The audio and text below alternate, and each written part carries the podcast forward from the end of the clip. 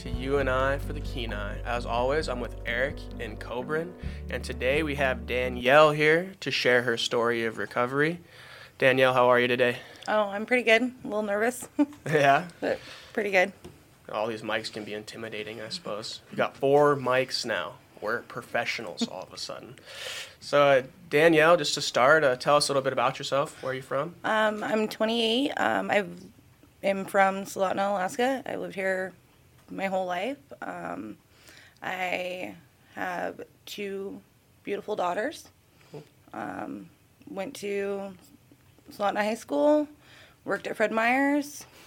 Pretty much a regular. Yeah, the whole Soldat Soldotna life. to dos. Yeah. Exactly. yeah. Cool. Nice.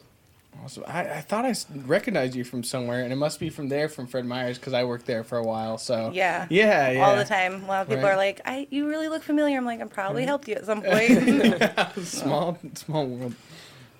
Nice. Did you? Uh, what did you like to do uh, growing up? um, was that also very Soldotna e?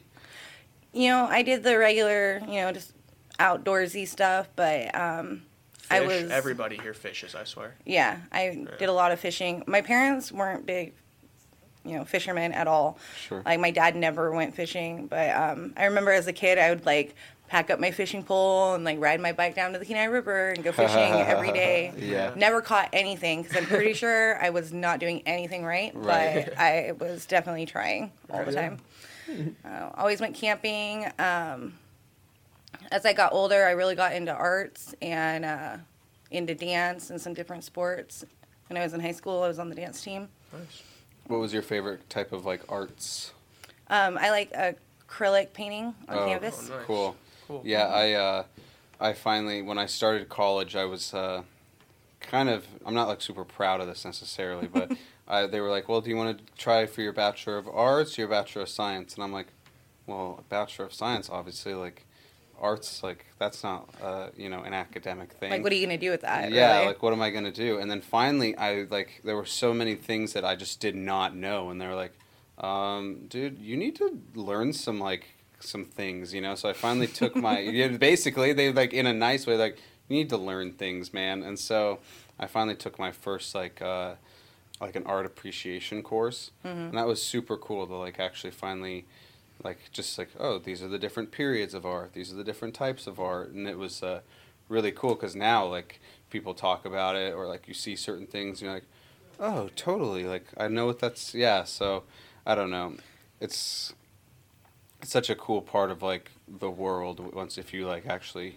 know what you're talking yeah, about or, or, or looking just at. like yeah or just like open to it a little bit Mm-hmm. i don't know I had a really awesome teacher in uh, towards the end of middle school and during the first few years of high school who went through all the different periods of art and all the different kinds and stuff. And that's why how I actually figure out what I really liked. sure You know, because I was like, oh yeah, I like art and I'm like a good drawer and painter and stuff, but I really don't like making pottery. right not good at that, and watercolors not my thing. So. yeah yeah I feel that. I definitely pulled a C in ceramics in high school. Yeah. Barely, barely pulled a C. Yeah, I uh, I didn't necessarily. So the drawing, I mean, I really had a hard because we had to make a little bit of art every week. So the drawing, like, that was challenging. You know, I mean, I get like try hard, you can get better, but to an extent, it's kind of like yeah, you need to practice, but to an extent, kind of sometimes maybe this is like totally not cool to say, but it seems like maybe you have it and maybe you don't. You know, Yeah. and I'm just like, dang, dude, I do not have it, and Yeah. so the drawing was hard, but the then we did like a screen printing kind of thing, and that was like a little bit more. Um, like you kind of figure out what you wanted to do and then you could really take your time and like be a little more like methodical about it i guess like you could make your stencil and then like you could you know sponge paint through your stencil and like make these little designs and that was a little bit i don't know it took a little less like pure i don't know Talent. f- flicks of the wrist and a little bit more like i don't know like des- a little bit of designing and then connecting the dots kind of gig I More, don't more know. structured. yeah that Yeah, yeah, that's more kinda dude you're like- more Like structure if you do A, B, and C, you'll get the result you yeah, want. yeah, not just like go make this happen. Yeah. Yeah. You- That Applying science to A little art. less pure. There's a little bit more Yeah, structure, yeah, yeah. For sure.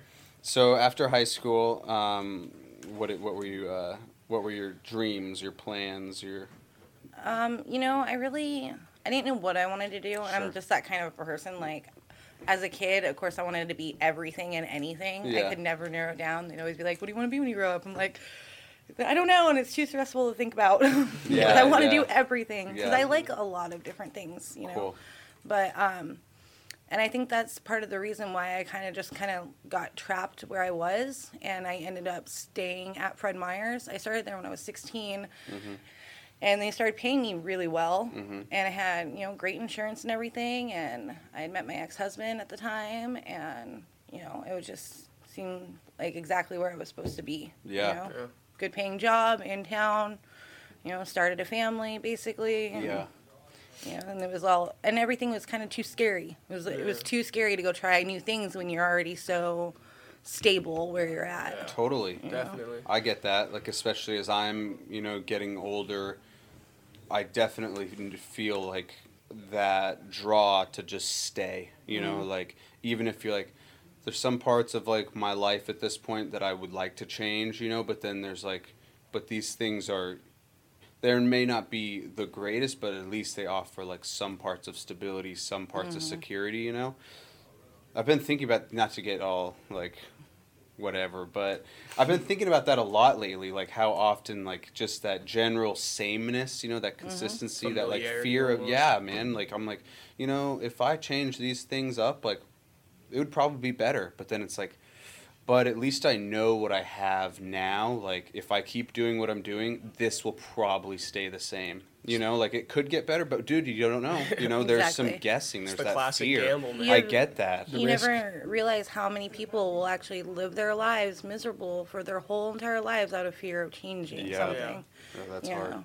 That's- and you see that's that a lot. Like, you know, that's why people don't really understand abusive relationships, mm-hmm. domestic violence, stuff like that, because even though it's it- you know that it's wrong, you know what's going to happen, Mm-hmm. and the fear of change, whether it's bad, out the outcome is good or bad, the fear of change is way more terrifying than Yeah. the, the possibilities actually yeah of, of what you know is what can, is what's going to happen to you every day. Different is always scary. Yeah. Pretty Oh, yeah. synonymous in a lot of contexts, for Is sure. Isn't there a quote that's like, better the devil you know than the one that you don't? Something like that, Mm-hmm. basically. sure yeah Yeah. Yeah. i get that i get Yeah. that Yeah. so when you look at your life, you really you don't realize how much you live your life out of fear. yeah Right. What stopped you from doing a lot of things or moving forward or trying different things. Yeah. That's. right? yeah it's interesting that you say that because i've been thinking about that a lot lately especially because you think like i don't know if you start to get like frustrated or whatever and you want to make these changes um, I guess I get like I when I was a kid, I thought like, dude, I could never. Well, obviously, because this is part of being a kid. I'm like, I could never work eight to five all day, every day. But then you do like as you get a little bit older, you're like, hey man, if all I got to do is get to work at eight and be done at five, like, and I get this basic guarantees of security, you know, like, mm-hmm. I guess I get it, you know, like it starts to all this idea of like, well, at least I know this these things are gonna happen, like you said. So. Yeah, I know I'm going to make this amount of money on this day Yeah. every Yeah. single day. Even if you hate It it, is like at least you got some man. guarantees. Yeah. Yeah. exactly. No Yeah. doubt. So what uh what what happened to where because obviously you don't work at Fred Meyer anymore. No. So when did some changes start to happen? Whether you sought them out or whether they kind of happened. um Well, to be totally honest, I Yeah. was fired. Um, Sure. So I had. That's when my drug use had started getting out of control. Sure. Was towards the end. I had worked there for 11 years. Okay. So you're 27. 28. You were 27. Yes, I was 27. Yeah. But um, Right. Because you started when you were 16. yes. Yeah. Oh, I guess 10 years then. Okay. Yeah. there was like a year when I had like yeah. another job at the same time, and Yeah. uh, Right. Yeah. some of those years are kind of blurry also. Yeah. sure. Yeah. Sure. But um, it was that whole mundane like. I hated my job so much that I actually wished that I would get in a car accident just enough to like break an arm or something. Yeah. So I didn't have to go, but it was the fear that kept me there all the Yeah. time. Mm-hmm. You know, and I had the stability. I knew exactly what I was going to make and every single day. And, you know, through that and a lot of other factors, my drug use Do you really. think that kind of more or less enabled your drug use because you you know you're getting your paycheck this time, this day, every two weeks. Mm-hmm. Oh, You're yeah. gonna go get what you need on this day after you get paid. Absolutely. Kind of schedule it Absolutely. together. Yeah. I knew on midnight at Thurs Thursday at midnight every week that I was going to have this amount of money. Yeah. Mhm. You know, Yeah. I knew exactly what I was going to have. And because I had a good job and people knew me, they would just give me what I wanted on top of it if I didn't have money. Yeah, they front Yeah. you. Yeah. Exactly. You know, so it definitely it definitely enabled it quite a bit. Do you Yeah. think that like because I mean you you didn't like your job so much that did you think that uh, the usage was kind of escape from reality, so you didn't have to think about all the stuff that you know going back into work whenever you know or Absolutely. I mean, it just wasn't work. I mean, I had a whole, whole a Yeah, lot of home life Quite problems. broad, yeah. Also, you know, right a lot of um, different trauma from childhood. Um, I suffer from severe depression, PTSD, um, childhood trauma, and just that kind of work on top of it. Um, and I was always in physical pain. Oh, I was I was supposed to have two back surgeries, and they wanted me to have like a hip replacement within the next five years Yeah. whoa but um, I wouldn't do it. So I was like, Yeah. oh, you know, and they just kept giving me drugs and drugs and drugs to cover Mm-hmm. up the pain. And finally, when my insurance ran out and everything, and heroin just worked a lot better. Yeah. it was a lot cheaper and way more accessible. So Yeah. Right. So was that where it kind of started? Is that you're like, wow, I'm not in pain, and then they're like, well, we can't give you this anymore, and you're like, this is constantly like hell, basically, and so I need something that will. that's what really helped jump it up. I mean, I started drinking and smoking weed when I was 12 years old. Sure. And then through high school i definitely partied a lot you know. I was still a good kid. I still maintained my grades. I was never in trouble. You know i was going to work during high school also and i was on the dance team and i was managing everything. But it was um, yeah towards the end there that's when my drug problem definitely got way out of control. I mean i ended up um, getting married. I was in a very very physically and mentally and emotionally abusive relationship How old were you when you got married? um, I was 20. My daughter was born when I was 23, 24. Okay. I was 24. Yeah. Yeah, because I had my my first daughter Elizabeth um, when I was 23, and we got married the year after that, and then I had my second daughter the next year, um, and uh, yeah, that's as soon as I had both my kids, that's when the violence really started getting really bad.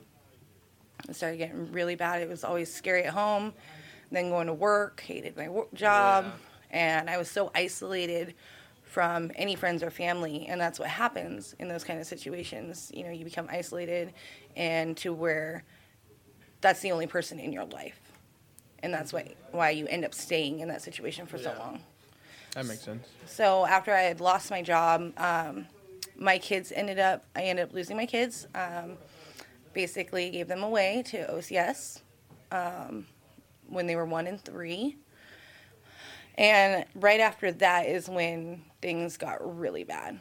Before, my kids kind of kept me in line somewhat. You know, I knew Yeah. that I had to have this, I had to have this. You know, the kids need this and that. And Sure. That paycheck's coming on Thursday at midnight, and I can Yeah. only spend this much. well, I wasn't. I actually ended up working, uh, getting fired from Fred Meyer's after Oh, that. yeah, yeah, yeah. But Sorry about I was working on the side, you know, and stuff, and Mm-hmm. um, yeah.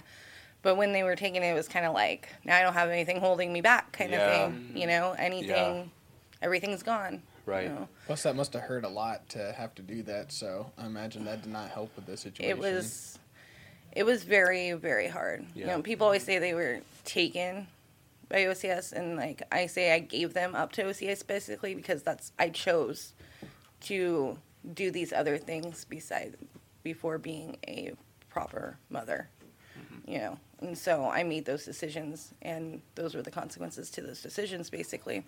Yeah. and um, that's when my drug use just got out of hand. Just out of hand like i stopped working completely. I would disappear for months at a time. Um, i started using uh, iv um, Sure. Heroin Yeah. and methamphetamine and then uh, as i it got worse and worse i ended up uh, racking up a criminal record Sure. um, ended up in jail you know And this and was mostly like to maintain your habit habit. Yeah. basically at this point i mean that was the only thing i had to do i mean i didn't think about food No. i didn't think about anywhere to live. I mean, it wasn't Yeah. even a thought in my mind. Basically, all day, every day, my mission was to get high, go to the next place and get high. high. Yeah. Go to the next place and get high. Yeah. Yeah. There was no thoughts. I mean, I tried doing the visitations and I would show up for a week or two and then I would just wouldn't make it Yeah. again and again again and then I'd show up for a week or two and then I wouldn't make it again and again over and over and over with my kids and you know finally that became too much to even handle and it was you know all the guilt and the shame of everything I just had to block it all out Yeah. and that's why I just started using even more and Yeah. more and harder and harder and it was literally it was probably a year from when I was managing things and everything was kind of put together to just done. Yeah. I had racked up a criminal history, been in and out of jail, Yeah. Um, had signed up to go to treatment twice and left. I tried to quit on my own several times. You left, like you went to treatment for like a day or two I didn't and then really left, quite or were you just kind of like, yeah, filled out half an application and then Yeah, I filled Was out the like, um, application. The first time I filled out the application here. Detoxed at At my parents' house. Yeah. Yeah. Detoxed at my parents' house and then uh, ended up just going for a walk and not coming back. Yeah. sure, And uh, a few months later, I did the same thing with my uncle. Filled out the paperwork, went for a walk, didn't come back. Detoxed Yeah. everything. You know, I could not stop. I could not stop getting high. hmm It's the truth of it. I could not stop getting high. yeah. Um, I know you've probably talked about it before, and some other people have talked about it too. But so you can't stop. Um, just like from a personal perspective, like what is that like? You know, you you're trying. Do you say like, oh, tomorrow I'm gonna, or like this is my last one? Do you I have like a hundred last ones, or were you like? I had done that hundreds of Yeah, times, yeah. and finally I stopped. And it, the only way I can describe it is that I would literally be sitting there, and I'd be crying, Mm-hmm. and I'd be going, "Stop! Don't do this! Don't give them your money! Why are you here? Why are you buying more dope? Stop it!" I'd be crying as I'm shooting myself up because I Mm-hmm. physically could not do it. My brain would be sitting there telling me, "Stop! Don't do this." And it, with everything, as honest as I could sit here today and tell you that I did not want to get high, I didn't. yeah. I absolutely did not want to get high, but I, it was like my body was starting to do it on its own, Mm-hmm. and no matter what I did, I could not stop, and I'd be sitting there bawling, begging not to do this, trying to get high. I mean, and that's it's a really horrible, horrible place to be Yeah. Yeah.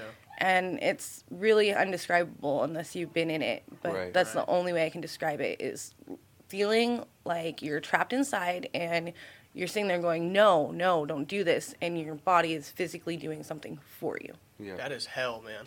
Like and you can't yeah. stop it.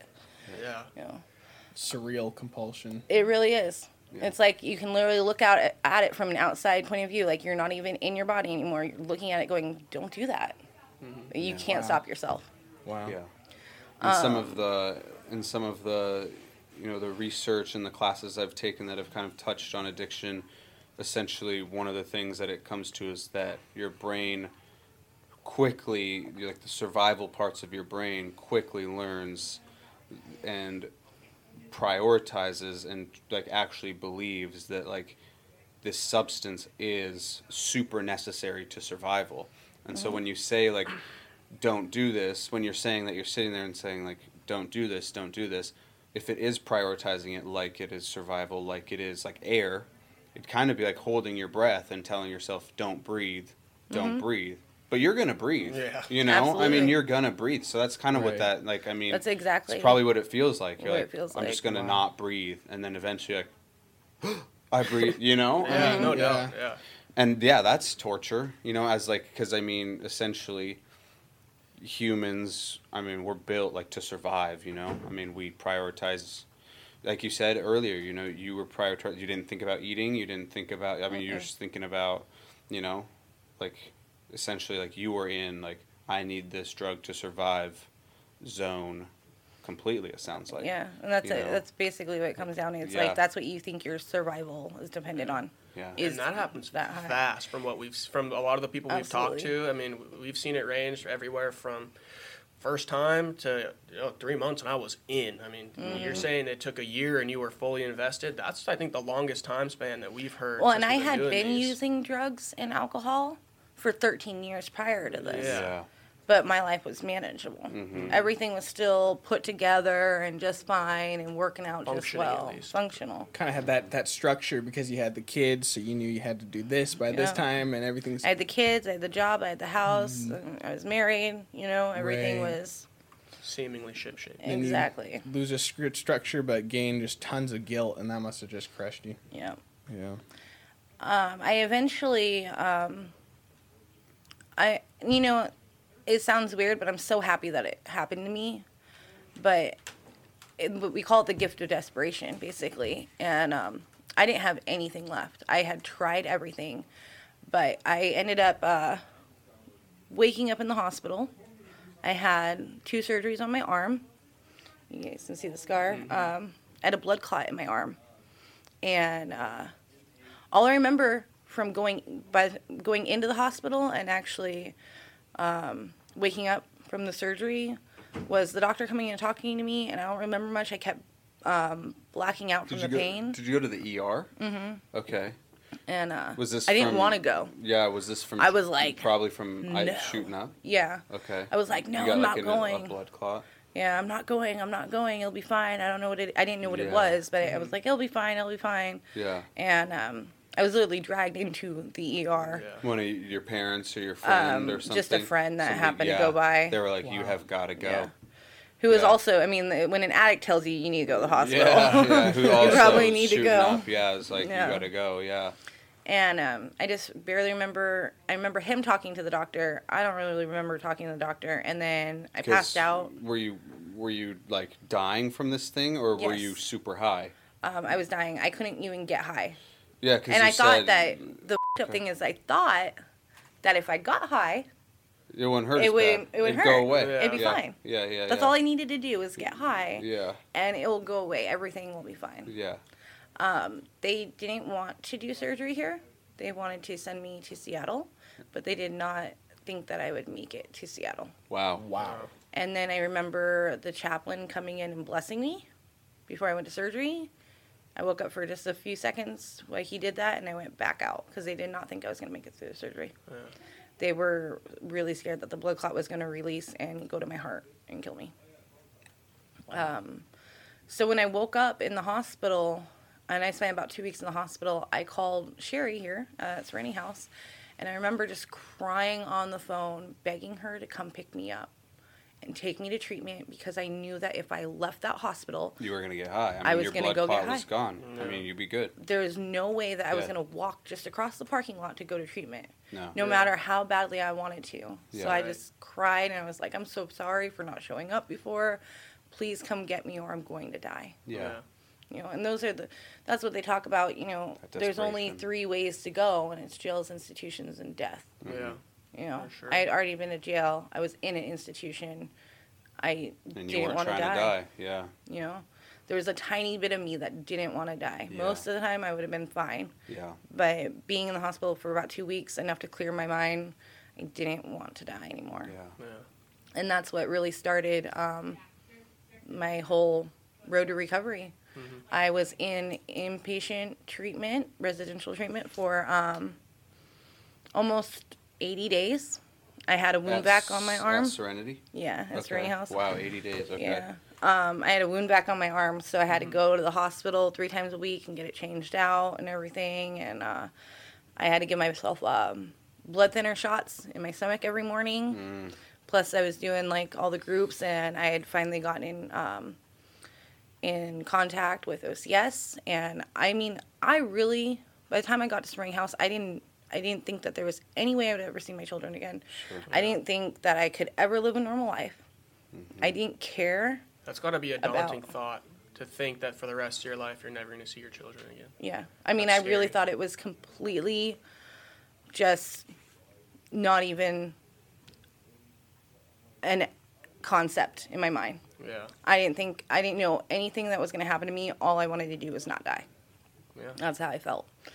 And I would do anything to not die. And so when I was in there, I just absorbed everything and I just let these people help me and love me. And I just did everything that I was told and I just clung on to these people because I was like, I don't know what I'm supposed to do, but I just know I'm not supposed to get high. Yeah. And that was what it was for the first 90 days, the first three months. It was like, I don't know what I'm doing. I don't know what I'm supposed to do. I just know that I don't want to get high. Yeah. And so I did every single thing that they told me to do. And um, they started taking me to meetings. Um, I got a sponsor who I absolutely adore. She's become one of my best friends now. Yeah. And um, How uh how quickly in so you did you said how many days at Serenity? Eighty? almost 80 days. Okay. Um and did you get a sponsor while you were in Serenity? I did. How f- long how just a few weeks in or what? Yeah, it was about mm, two to three weeks in. Okay, because I'm not trying to like out of these podcasts and out of all the people we talk to. I guess I'm not. I'm definitely not trying to be like this is what you should do. Obviously, but one of the things that we've the people that we've sat down and talked with who are you know three months, six months, a year, they've all gotten sponsors and they have all gotten sponsors pretty quickly. And it seems Yeah. like they've all been super influential in their road to recovery. and they're all Yeah. like we're i mean not necessarily always like we're super duper tight but they're always like we're like always in contact somebody i mm-hmm. can rely on you know Absolutely. sounds like that was is that was has your sponsor been pretty That's how my sponsor was. And Sure. it was like, you have to put in the effort, so you need to call me every day, kind of thing. sure Yeah. And so that's what I started. I mean, not every single day because she worked at the house sometimes, so I got to see her most of the time. So it was kind of a cop out for me. But um, for the most part, as soon as I got out of treatment, I was on the phone with her every single day. yeah Yeah. You know, and there's like five things that they tell you to do. And if, you know, all the other stuff that we do is great. It's healing, you know, trauma work, PTSD work, talking about your feelings, going, you know, counseling, mental health therapy, all that stuff. That's all great. But the five, there's like five things that you're supposed to do. And it's get a sponsor, go to meeting, work steps, get a home group, and be of service. okay Mm-hmm.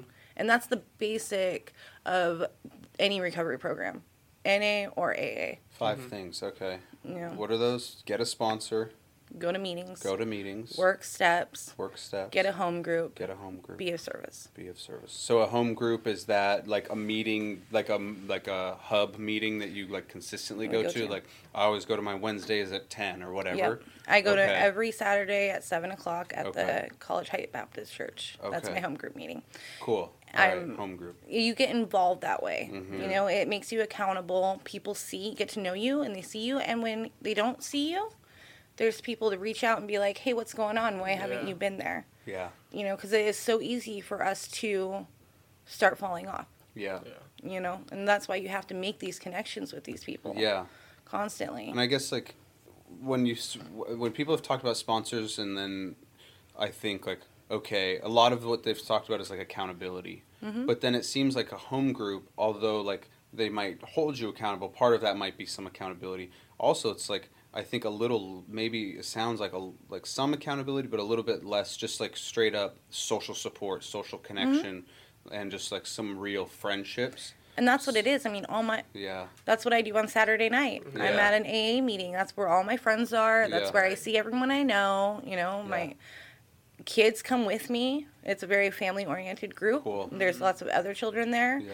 You know, it's very family like. You know, we celebrate birthdays. We all watch each other's progress. Yeah. We share our stories. You know, and you get to know people on a deeper level. Yeah. If you want to. It's how much you want to put into it. It's how much you want to get to know people. And that was really difficult for me because I was like, I don't want to know anybody. I don't want to be anyone's friend. I don't like people. no. Yeah. And I, sometimes I still have that attitude, but Yeah. Um, that was my attitude most of my life. You know, I remember my dad calling me bitter one day. Like, you're Yeah. such a bitter person. You don't like anybody. I I am like, not. Yeah. No, I'm not. I like people that aren't stupid. It's your fault. exactly. but you know, and so that's where I that's when I really wanted to start. I don't want to be that person. I want to be a better person. People say I'm unapproachable. I'm intimidating. Um, all this stuff, and it's more just because I'm reserved and quiet. But Sure. that's where, you know, my step work and stuff really helped me change stuff like that. I didn't. I used it at first just to stay sober. Yeah. That's what I definitely. I just wanted to stay sober. I had to, you know, accept my disease. And it was hard for me to admit that it was a disease because I was like, no, it's a choice. Like I made bad fucking choices. Bad things happen. That makes sense, right? Right, Yeah. That's how life works. Yeah. If I would have just stopped doing drugs, none of these Yeah. bad things would happen to me. Yeah. But it's like when I really thought about what I was talking about earlier, like I couldn't stop. Yeah. You had to breathe. Exactly. Yeah. I had to, you know, and that's when it, I accepted that it was a disease and that mm-hmm. I am a drug addict. I'm an alcoholic. It's that simple, mm-hmm. you know, and I have my active addiction play in other parts of my life. I Yeah. mean, you can't buy a box of Hostess and leave it in my house and think it's going to be there in an hour. Yeah. It's not going to happen. I have no willpower Yeah. over it whatsoever. Yeah. Yeah. You know, Netflix, I am like stuck. Yeah. Right. Cannot stop. I Yeah. relate to that a little too well. Yeah, I binge watch TV and I will literally like cancel appointments. Yeah, I will not show up.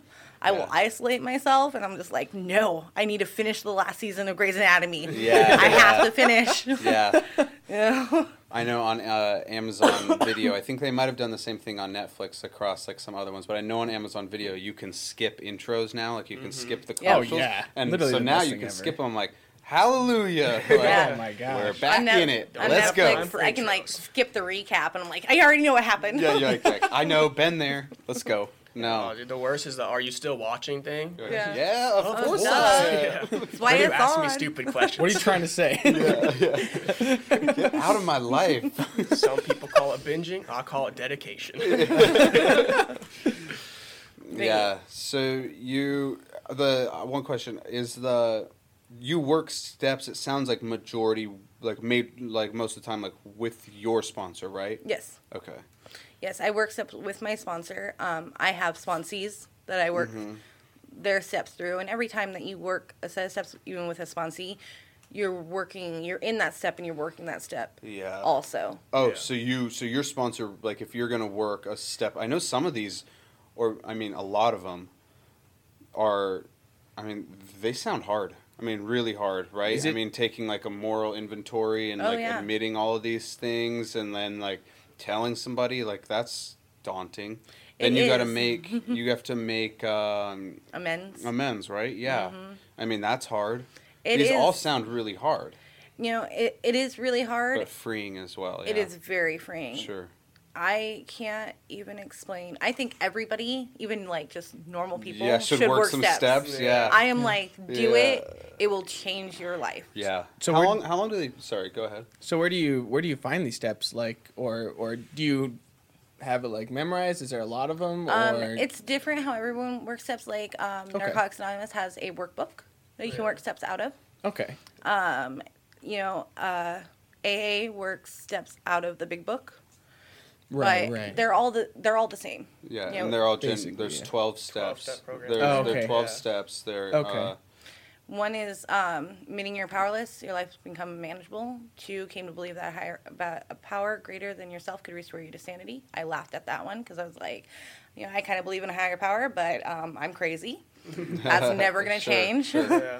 sure. Three, um, making a decision to turn your will and your life over to um, the care of God as you understand Him.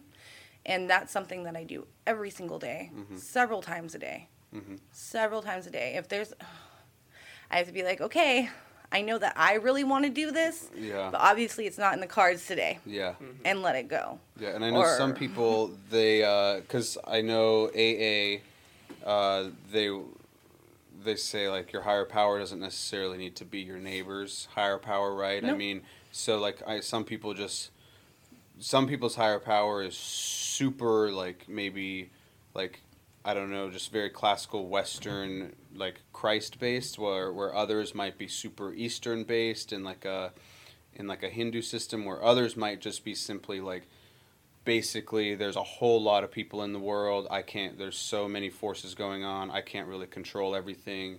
So I'm just gonna admit that I don't have total control, and I think that that, I think that that that AA has found a way.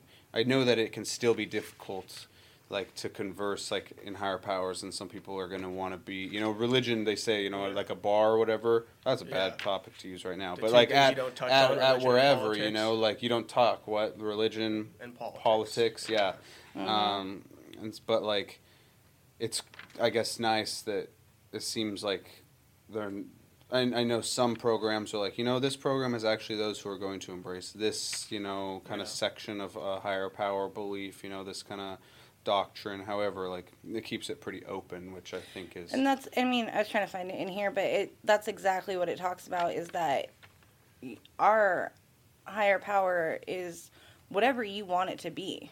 sure You know, it can be, it's bigger than you it just has to be bigger than you. Yeah. I mean, Yeah. for sometimes for me, I just have to think about the world is going to turn. yeah Things Whether are going to you want it happen, to or not. whether I want it or not. I can sit here and try to be Superman and turn it back and make Mm-hmm. it stop, yeah or I can just go with it. yeah It the people oh, and everything in the world is going to do what it wants to do.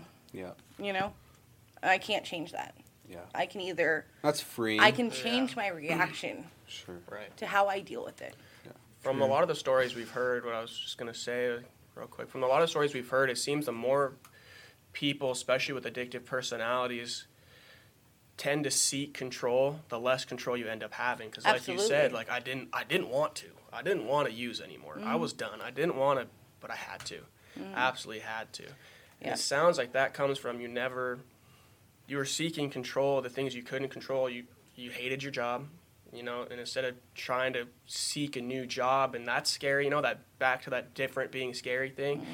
Instead of seeking a new relationship, you're in an abusive relationship. Instead of seeking a new, a new life habits, you seek control through masking Exactly. that, you know, and where Try you to end up losing the all that stuff and make it all better in Yeah. the house, but really you don't have control. Right. You know, it's like it and that's the one thing, you know, we realize that our lives are run our self will run riot. That is the definition of an alcoholic or an addict.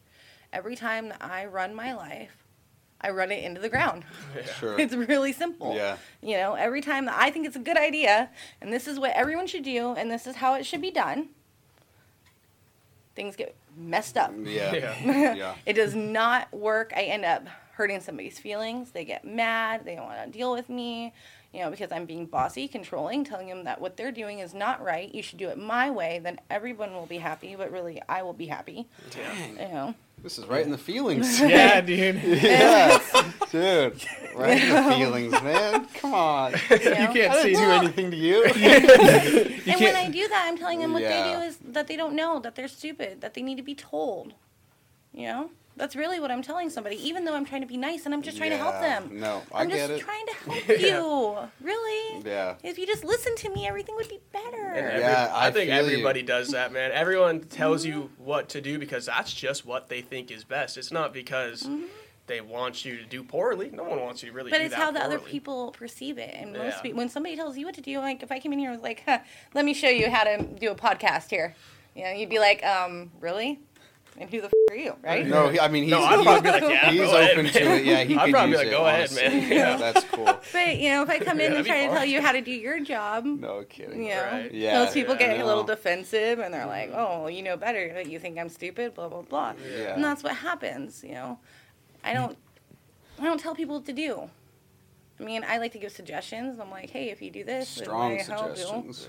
a lot, but you can do whatever you want. And that's what I tell my sponsees. You can do whatever you Sure, want. sure. You know, we suggest that you do Strongly this, this, and this, and that. Yeah, But if you don't do that, it's cool. your life is not going to change, and that's on you, not on me. Yeah, more or less laying it out for people. Like, yeah, you can do whatever you want, but if you do this, Mm-hmm. this, this, and this are probably going to happen on the good end. If you do this, this, this, and probably going to happen on the bad end. It's your Mm-hmm. choice, but I mean, Someone That's told me we can do whatever you want in your recovery. You can do whatever you want as long as you're willing to accept the consequences. Sure. yeah, Which that's scary. I mean, I guess to me. And that's how I treat my children today. I Yeah. say, okay, you know what? You have the choice now.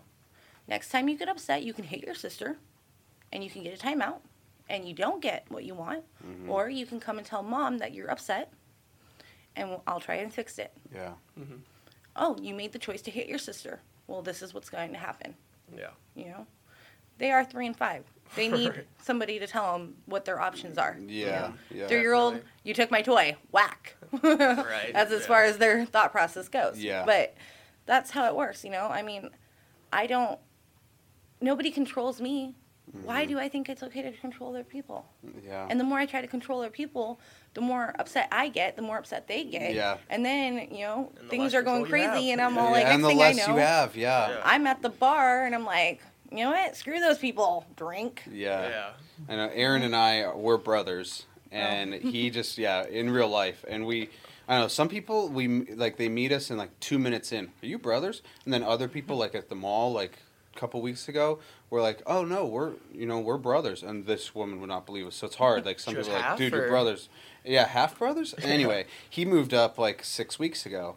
And that's like, dude, he's like, you're just like mom. You're so controlling. And I, so I like a lot of times, dude, I got to be like, like, I'll be like, you know, definitely throw in some shade. Like, dude, that's like that's stupid. Like that doesn't make any sense. And then I have to go back and I'm like, you know, man, I you know, you're you're an adult. Like, I'm really sorry. like, I shouldn't treat you like that. And so yeah, when you're saying like, it's yeah, it's exhausting. But yeah, It is exhausting. So Yeah. no, I get it. Like giving that up is hard, but like definitely. it's project. extra exhausting for us because we're polar opposites in pretty much every facet of life.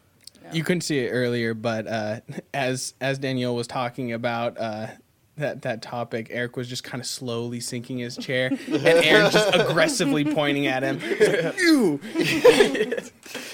You know, people don't have to agree and they can coexist. I mean, me and my boyfriend, we've been together for over a year. Not once have we ever raised our voices at each other. Yeah. We might disagree. We do not argue. Yeah. Like, Right. Wow. we don't agree on anything.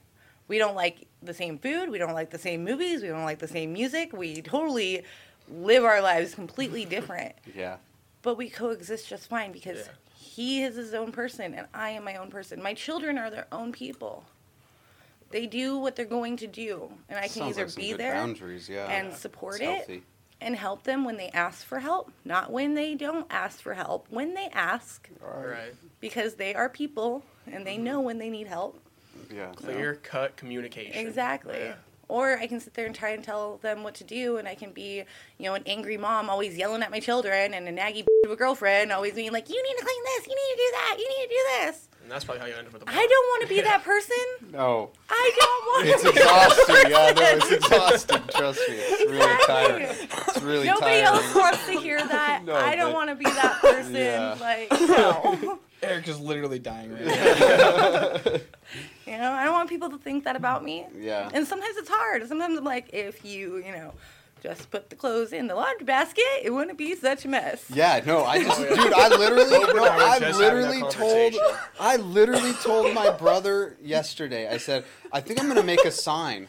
I, because where we uh, we rent this basement of this house, and upstairs uh, a couple of teenage kids and their mom live there, and he and sometimes the teenagers leave laundry in the washer for like let's say they're gonna put it in the washer and then go to Anchorage for like three days and leave it in the washer, right? Yeah, that's crazy. So I said, and so it's happened like twice now in like the last couple weeks, and I so I said, hey. In front of the teenager, super passive aggressively, which now I regret. But I said, I said, and Aaron too. I said, you know, guys, I think I'm gonna make a sign, and they were like, oh really like taking me seriously because i'm using this tone like i think i'm going to make a cool sign they said oh really i said yeah i'm going to hang it up in the laundry room if you put your clothes in the washer and in the dryer and then in a basket all in less than 24 hours it's not a crime it's not a crime to just put it all do it all in less than a day like that's cool and they're just like uh yeah, we hate you. That's Like, next you level just- passive Yeah, you aggressive. suck. And I so- I love passive aggressive. Like that's my go-to. Like I am super passive aggressive when I start getting irritated about Oh, things. yeah? Oh boy. And like one day I was like wanted to send this text message, you know, and it was like,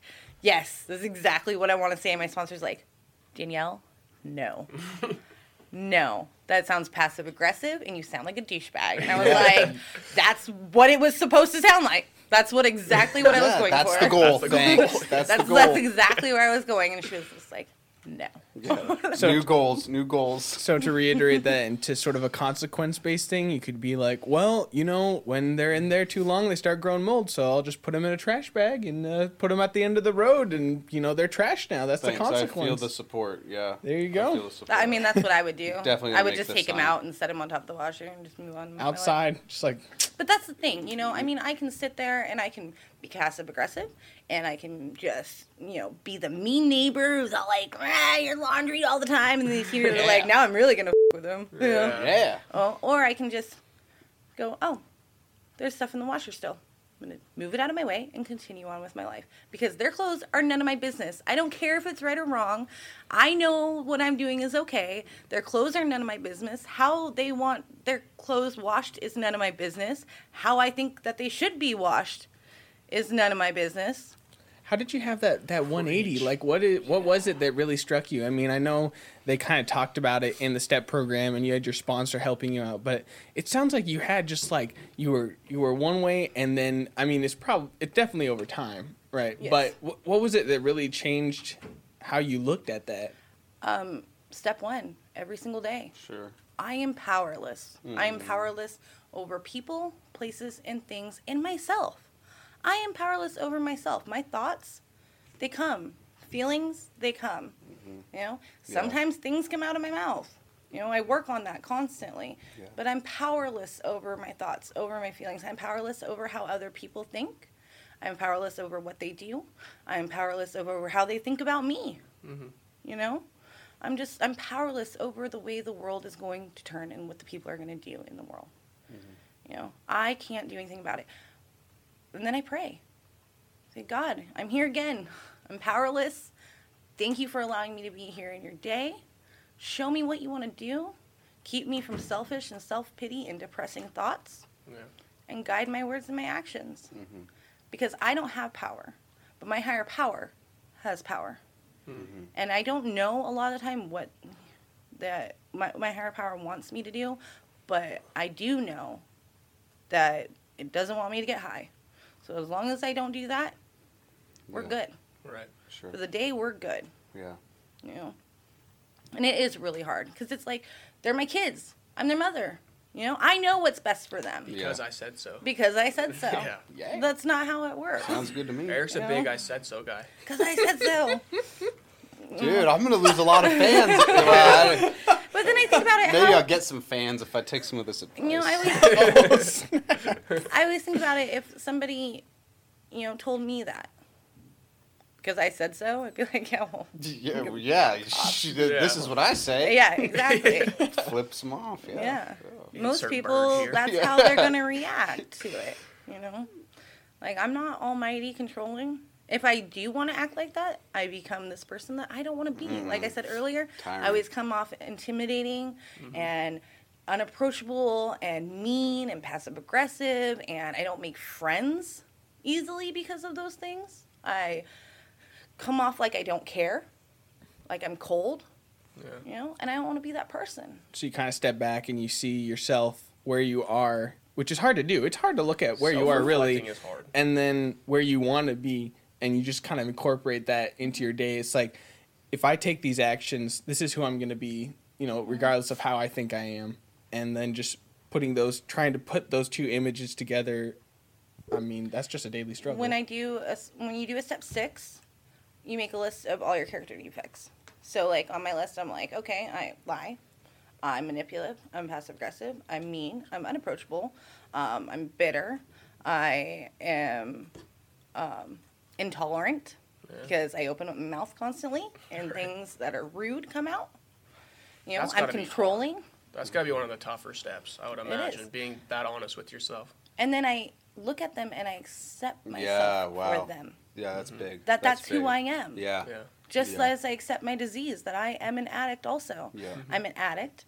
I'm also, but it's not just about accepting the negative things. I accept yeah, the all positive those things good too. things too. Yeah. I'm not a violent person. sure. Mm-hmm. I'm actually a very gentle person. Mm-hmm. I'm not loud. You know, I'm reserved and I'm not I used to think of it as a bad thing, like I was really shy, I didn't want to be that person. I hated being a shy person that never talked. I'm a reserved person. That's who I am. The world needs people like that. We don't Right. all need to be loud and obnoxious all the time. That's okay. Yeah. It's okay that these are the things, and that's what humility is. It's learning what your defects are and your strengths are, and growing your strength and working on your defects every single day. Yeah. You know, so I ask God, don't let that stuff happen. Don't let all those defects come out all the time. And it's not perfect. I'm not Yeah. perfect. You know, but usually at the end of the day, I can look at my day and I go, hmm. You know, for a long time, I was, I did, uh, you do a nightly inventory. And I'd be like, was I tolerant? Nope. Yeah. You know, and it was because of thoughts that go through my head. But then I realized, oh yeah, I was tolerant because I didn't let them come out of my mouth like I normally would. Oh, Like, yeah. It's super cool you say that because I coach wrestling back in Montana, and I tell my kids that all the time. You know, like you can make any choice you want, you can do anything you want throughout the day, but you know, it's like that old saying: you make your bed and you lay in it. Mm-hmm. Literally, when you go to bed at night, lay down and think about everything you've done and, and why you did it and how you did it, and see if you're okay with that. Exactly. Then, if you can literally make your bed and actually lie in it and be okay with yourself, you're probably doing all right. And, you Yeah. know, and if you're honest with yourself. Well, that's what I look at. Like, was I dishonest with anybody? Mhm. And starting with myself, was I dishonest Sure. with myself today? Yeah, that's hard. You know, did I lie to myself at any point today? Did I lie to anybody else? And if I did, I need to automatically. My sponsor makes me because I lie about stupid things. I mean, I lie about the stupidest. Is everything okay? Yep. Mhm. You know, just dumb things. Oh, did you get a phone call from them yet? Nope. When I did, Yeah. I mean, just stupid things.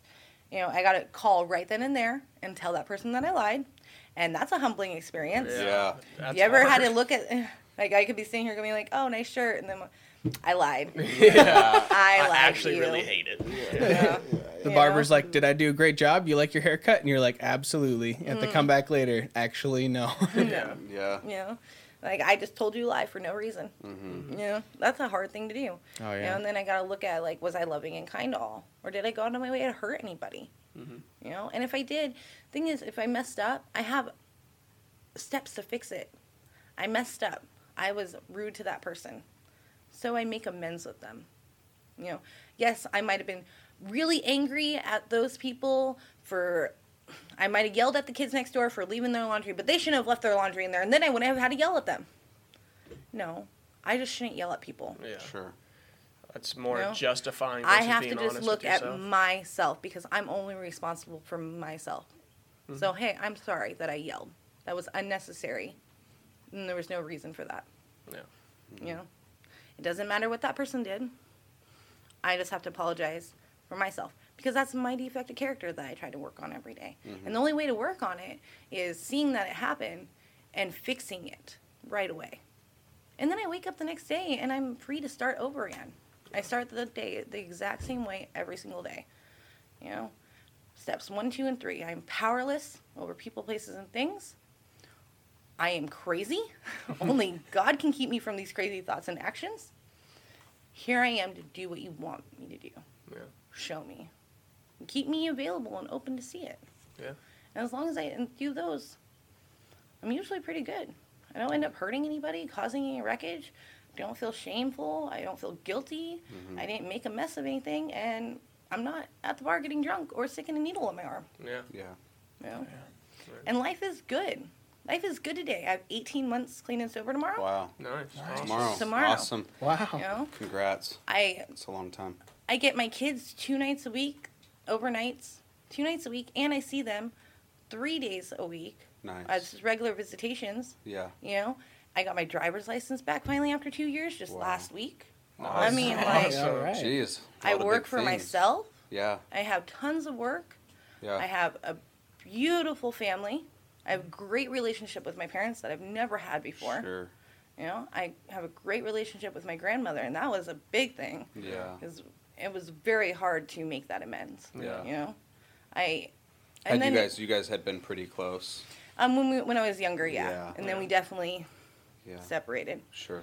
You know, OCS just called me the other day and said August 13th is reunification date. So Wow. that's the date when they want my kids in my house full time, Awesome. you know, which means that custody is like right around the corner. Yeah. I mean, that's like big things. I mean, like That's so huge. for me, it's like I get to get in the car today. I have money to be able to do what I want to do, Yeah. which is cool Yeah. because I have a job to go get it from. I can Yeah. get in the car by myself with the kids. You know, their grandparents trust me enough. The state trusts me enough. Yeah. It's hard to gain back the state's, you know, trust. Yeah. Trust me enough to be able to take my kids and go places and do things and spend time together. Mm-hmm. And that's a big deal. Mhm. And I don't, and I'm happy with myself today.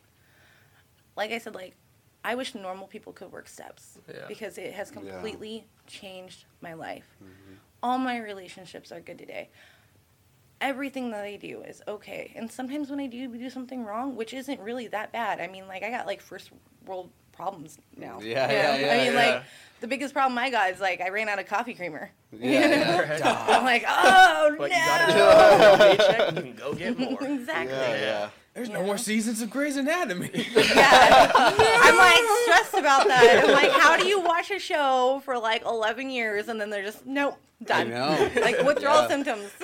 Yeah. have to go through the step program for Netflix. Yeah. Hardest detox ever. I mean, it's just, it's an amazing life I live today. I get to help people. You know, I go to the treatment center and I do volunteer work. I do um, different step studies. I go to meetings. I get to talk to newcomers. I get to walk with other women through these steps that change their lives. And that is the biggest gift that I get from this program is watching these steps work in other people's lives. You know, Yeah. listening to them, being able to be like, I'm here to do this with you. Yeah. You know? Giving back. Yeah, it really is. It really is an amazing thing. Yeah. Yeah, just to wrap up here, um, kind of sounds like once you give up control and you establish honest, true communication with clear cut communication with yourself and others is kind of the key to the, that freedom mm-hmm. that you were originally seeking in the first place. Not necessarily control anymore, but freedom. Freedom to do the things you want to do, live your life the way you want to live it, and truly be happy. The only reason somebody will ever fail this program, there's only one reason, and it says that in the big book, is if you're not capable of being honest. Mm. If you're not capable of being honest, you will fail this program. Yeah. If you can be 100% honest with yourself, with someone else, and a higher power, you will succeed. And it's tough and it's hard, and I know it's hard. I've been going through it for a while, but it it's so much better in life. Yeah, so worth it. All right, Danielle, thank you very yeah, much. Yeah, thank you so much. It just sounds like so many cool things. You know, you went from just overwhelming amounts of, I guess, obstacles to now 18 months, driver's license, self employed, seeing children multiple times a week, you know, just all these things and so many good topics and so many like actually really insightful things that we heard today is actually I've actually loved this episode. Um, thanks a lot for Yeah. being for doing this. Serenity So- Intake House, got Serenity House Intake Office um, here on Binkley Street. Binkley Street. Binkley Street. I was about to say Brinkley Street, but Binkley Street. If you're looking to get into recovery and you're struggling, um, a lot of the people we've talked to, this seems like the place to go. Yeah. Uh, get yourself in. Be honest. Make a change for yourself. Thank you very much. This was Eric, Aaron, Coburn, and Danielle. This is you and I for the Kenai.